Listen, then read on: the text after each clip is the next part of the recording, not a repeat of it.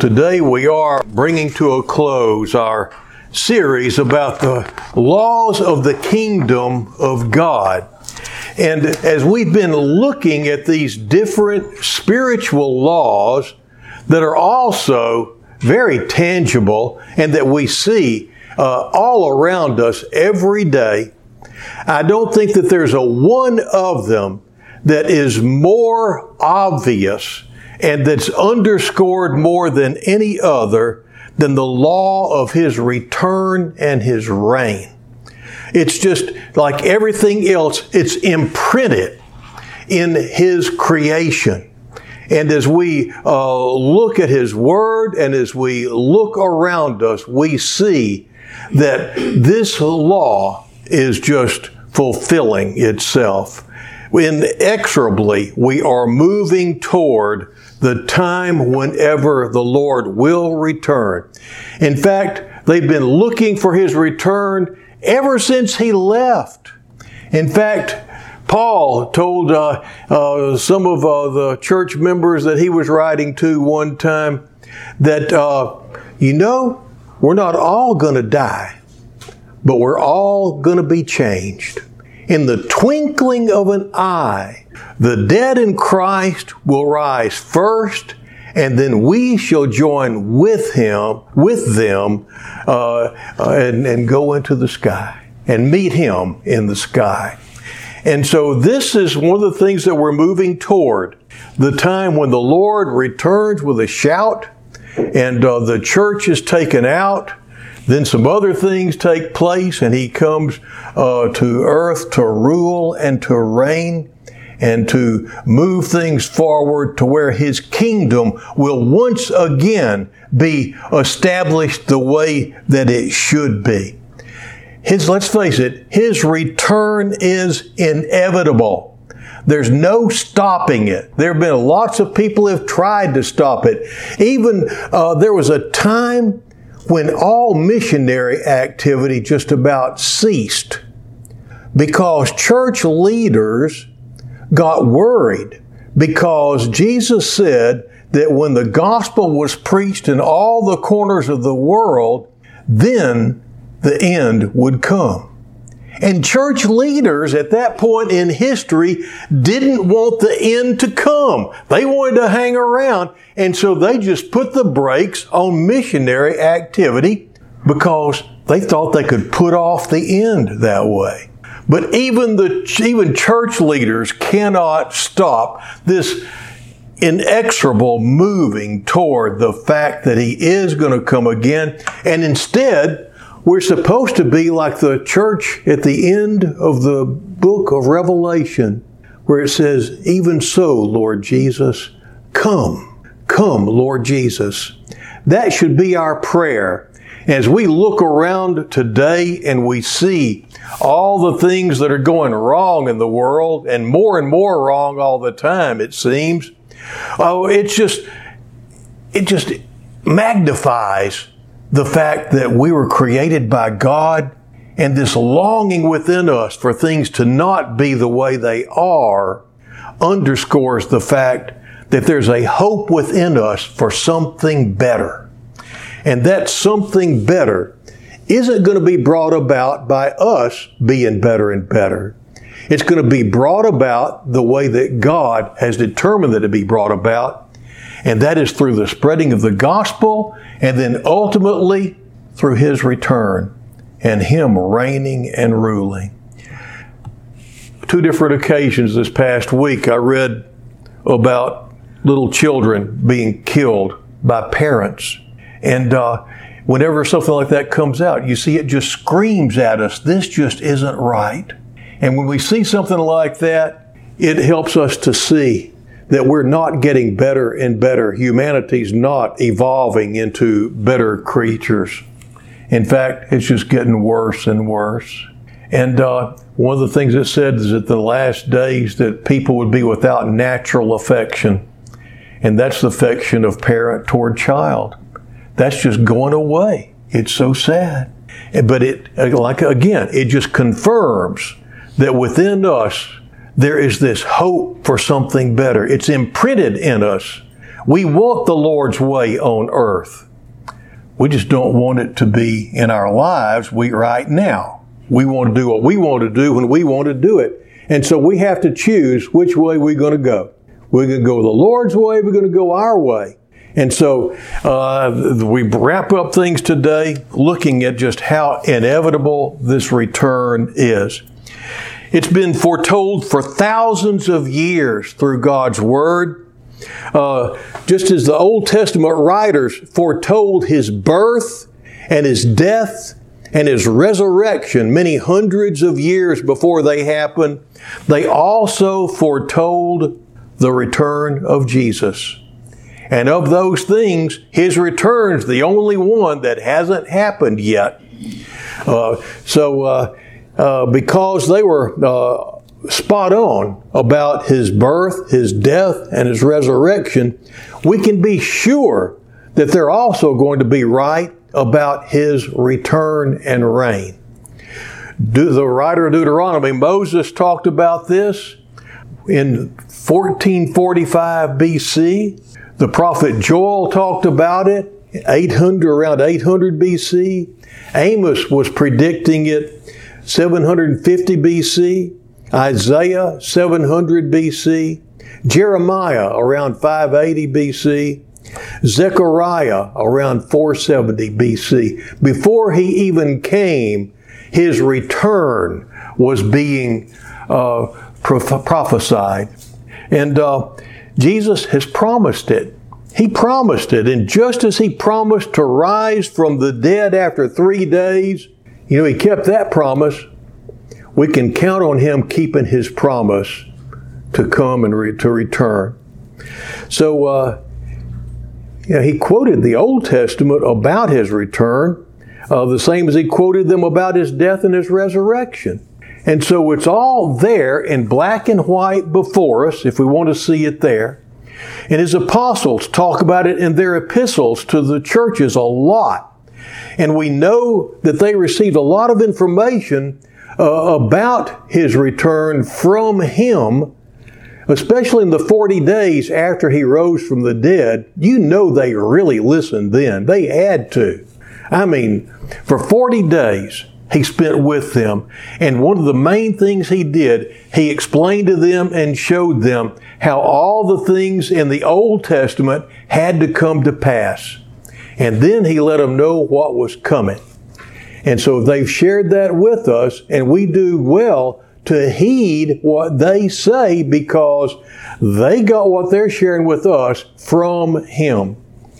Uh, now, we are witnessing uh, the fulfillment of this law daily. Uh, just listen to what it says in 2 Timothy, the third chapter. But realize this that in the last days difficult times will come, for men will be lovers of self, lovers of money, boastful, arrogant, revilers, disobedient to parents, ungrateful and unholy, unloving, irreconcilable, malicious gossips, without self control, brutal, haters of good, treacherous, reckless, conceited, lovers of pleasure rather than lovers of God, holding to a form of godliness, although they have denied its power. And here's what Paul tells us to do about that avoid such people as these. Then Peter, in his second epistle, says this. We read this this morning earlier. The Lord is not slow in keeping his promise, as some understand slowness. He is patient with you, not wanting anyone to perish, but everyone to come to repentance. You know, there are these people that say, Well, I just don't believe in a God that's going to send anybody to hell. He doesn't send anyone to hell. He wants everyone to be with Him in heaven. And He is trying to get our attention. He reaches out, He reaches out. Even after the church is taken out, He's going to continue to reach out to the lost that are left behind. He's going to continue to reach out all through Revelation. People don't seem to see this. They think that after the rapture, it's all over. They don't have a chance. No, they're going to have second chances and third chances and fourth chances even because all the bad stuff that's going to come about after the church has been taken out is to get the attention of those that wouldn't pay any attention so that they might repent. And some of them are going to be so hard hearted toward God that they will do anything but repent. Even though there are going to be angels flying around at one point, I mean, it's going to go from uh, Jewish evangelists to angels flying around proclaiming the gospel. There will be, and there will be those that are suffering and all they have to do is say, Lord, I'm sorry. And their suffering would stop. And yet they would just be crying out for the rocks to fall on them because they'd rather just die than repent and be the Lord's. That's just, that's the way the end times are going to be looking. But it's not because God isn't reaching out to them. It's because they just don't want to have anything to do with Him. But uh, we don't want to be in that number, do we? I know I don't. And I don't want anybody I know to be in that number. I don't want anyone that I love to be in that number. But uh, anyway, he says that, uh, well, anyway, I'm just going to move on. But we know and we're watching and we're waiting. And so, what should we be doing right now? This is the most important thing to me. I mean, this is a given. It's going to happen. And the Lord tells us what we're supposed to be doing now. And so that's what I want to share with you more than anything else. We're to do three things. Scripture tells us to be about three things all the time that we're left here on the face of this earth. First of all, we're to watch faithfully. Next, we're to work diligently. And lastly, we're to wait peacefully. Now, I want to just unpack those a little bit. First of all, the Lord has said repeatedly that we're to watch for His coming. A lot of the parables, like I was sharing last week, a lot of the parables are about a master that's gone away. He's entrusted things to the people uh, uh, that were under his charge, and then he comes back, and there's a reckoning, and there's an accounting. And those who have been faithful in following his wishes and his will, they're going to be blessed. And those that knew what they wanted the Lord to do, what, they, what their master wanted them to do, and have paid no attention to it and refused, they're not going to be blessed. Let's just put it that way. It's going to be bad for them. In those parables, it talks about the come, that's what he was warning people about, was the return and how we needed to be ready when he returns. That's what the parable of the bridesmaids is about. That's what so many of the parables is about. Watching and waiting and being ready for his return. Don't be slack. Wait patiently and watch. Watch. Specific instruction. He says, keep on the alert at all times, praying that you may have strength to escape all these things that are about to take place and to stand before the Son of Man. But we're to do more than just pray as we watch. We are to stand fast in the faith with courage and strength. We're to watch soberly, arming ourselves with faith and love and salvation. And as we watch, and whenever we say watch, we're not talking about just standing around saying, man, that sure looks bad. That's not what it means by watching. It means be on the lookout, be alert, be in, and anticipating his return. Just like if you are expecting company, there comes a point when they can show up at any minute and you keep your ear tuned toward the door, don't you? That's what he means about watching. Be ready to welcome the Lord when he returns, you know? Be, be ready to, uh, to, to be joyful and to uh, enjoy what's going to be happening at that moment. So uh, we're to watch in that way. Uh, we're to watch soberly. We're to remain aware of false prophets. We're to discern the spirits, and we're supposed to be rejecting soundly all who do not confess Jesus Christ uh, and in confessing that He is God in the flesh. Jesus spoke to John in a vision, and He gave this great promise to those who remain watchful Behold, I am coming like a thief. Blessed is the one who stays awake. Okay, so we're to watch and we're also to work. What are we supposed to be doing in the meantime? Why does Jesus leave us here on earth after he saves us? Have you ever wondered that? Don't you think it'd be you'd think it'd be great if whenever we were saved we went straight on to heaven, don't you think? That would be nice. But that's just not the way that God has set things up. Why aren't we born again, then immediately taken into the Lord's presence? Because our work has just begun. Once you're saved, you have stepped into His kingdom and you are a light in the world. And He is wanting you to be reaching out to those around you and calling them into His kingdom. First of all, He calls us to win souls. He calls us to be the Lord's witnesses, telling of the love of God and the atoning death of Jesus Christ. We are to testify about what He's done in our own lives, both with our words and by our, by our example. I know lots of times, whenever I talk to people about, quote, witnessing, unquote, people don't even like to hear that word, you know, because, and they say that they're scared. They're afraid to witness. Why? If the Lord has done something wonderful for you, if you were lost and your life was dark, and all of a sudden you have life and you have light, you're going to want to share it with other people. You're not going to be timid about that. You're going to, I, I share my story all the time. Uh, and it's just amazing. I never hear anybody say, well, you should be talking like that. Instead, they say, wow, wow. And then I make it clear that what the Lord's done for me, He can do for them too.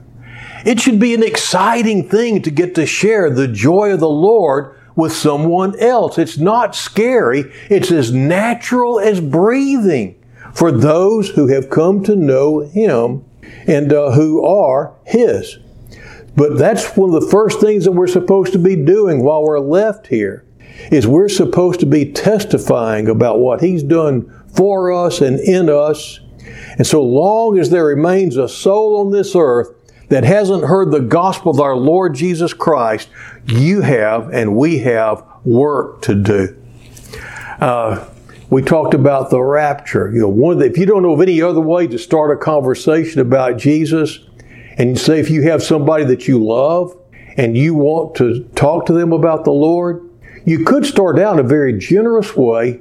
I heard one guy, uh, there was in a song I heard a long time ago. Uh, you might just go up to them, especially if they liked your car, you know. So now I've been thinking about this, and you know, the Lord's going to be coming back any moment now. And I just want you to know, in case the rapture happens, you can have my car. Now, don't you think that'd start a conversation? you didn't say, I'm going to heaven, you're going to hell. That's not what you said.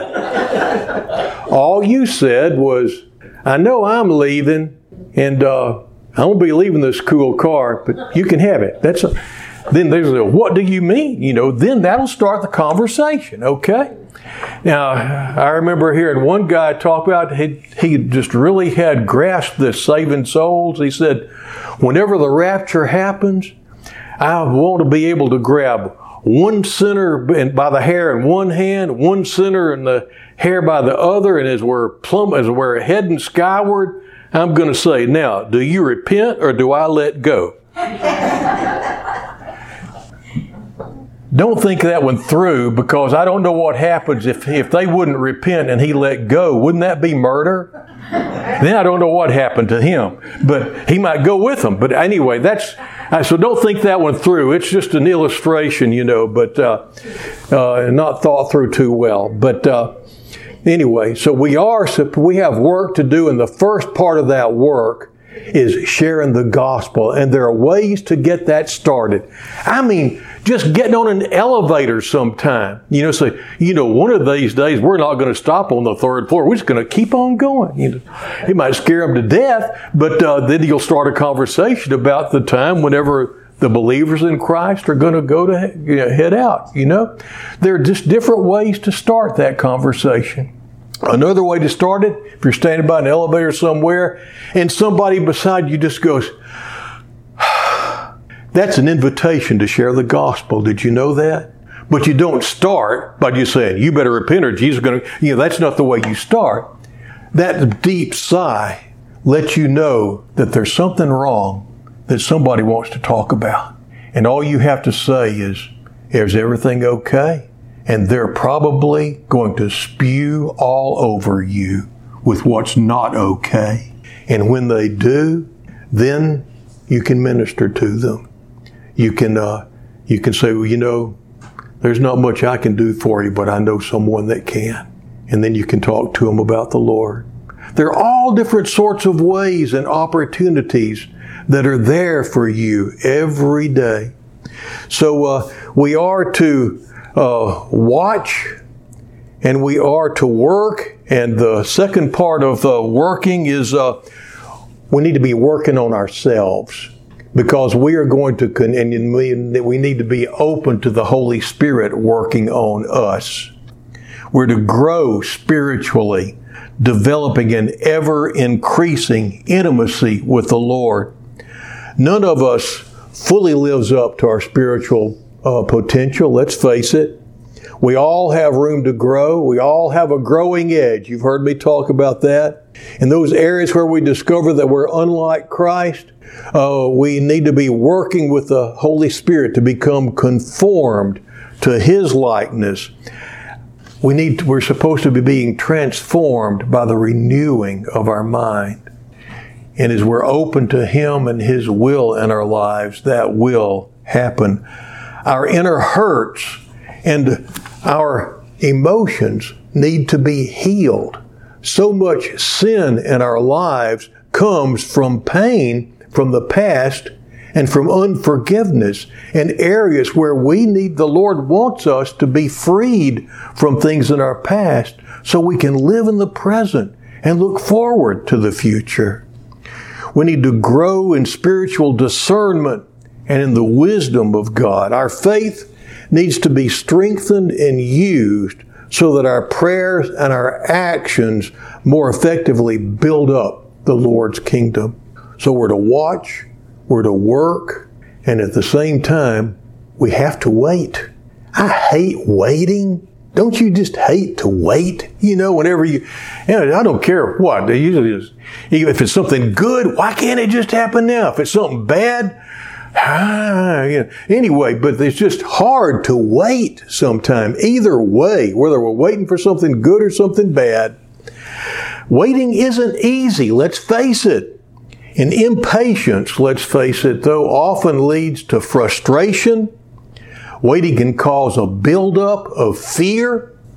And the longer something is anticipated and doesn't happen, the greater our concern grows that it will ever happen. And that can degenerate into worry over what might happen. And fear is only a step away. But you know what?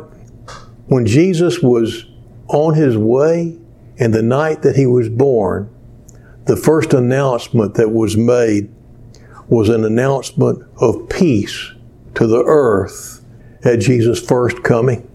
More than 400 times in Scripture, the Lord says that we're not to fear, but to enjoy peace.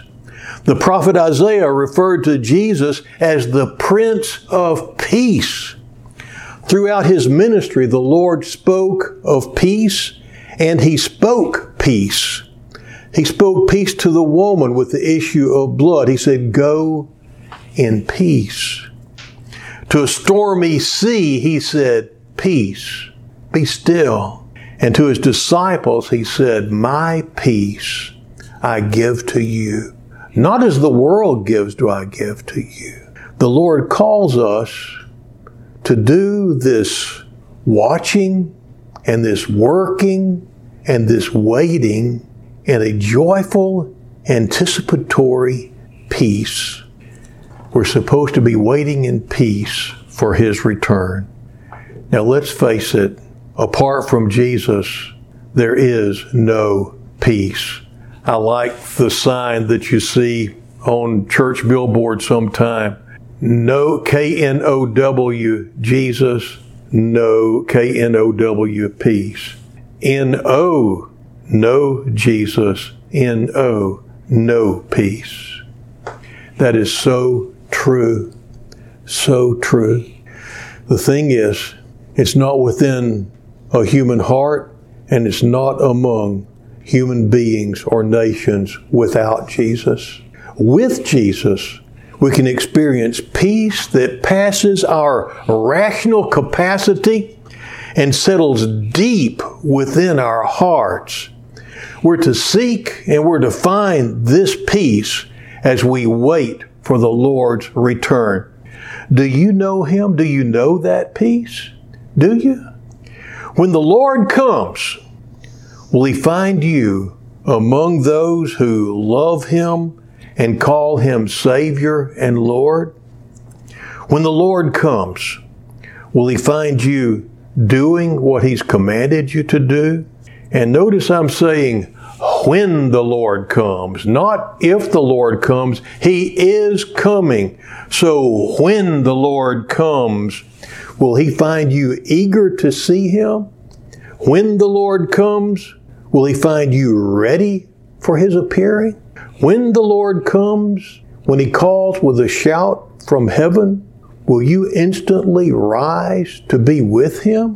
When the Lord appears in the clouds, will your heart rejoice with exceeding joy? Well, let me tell you, you have it within your grasp to answer each one of these questions positively. How will you choose to respond to the Lord's challenges in your life, I ask?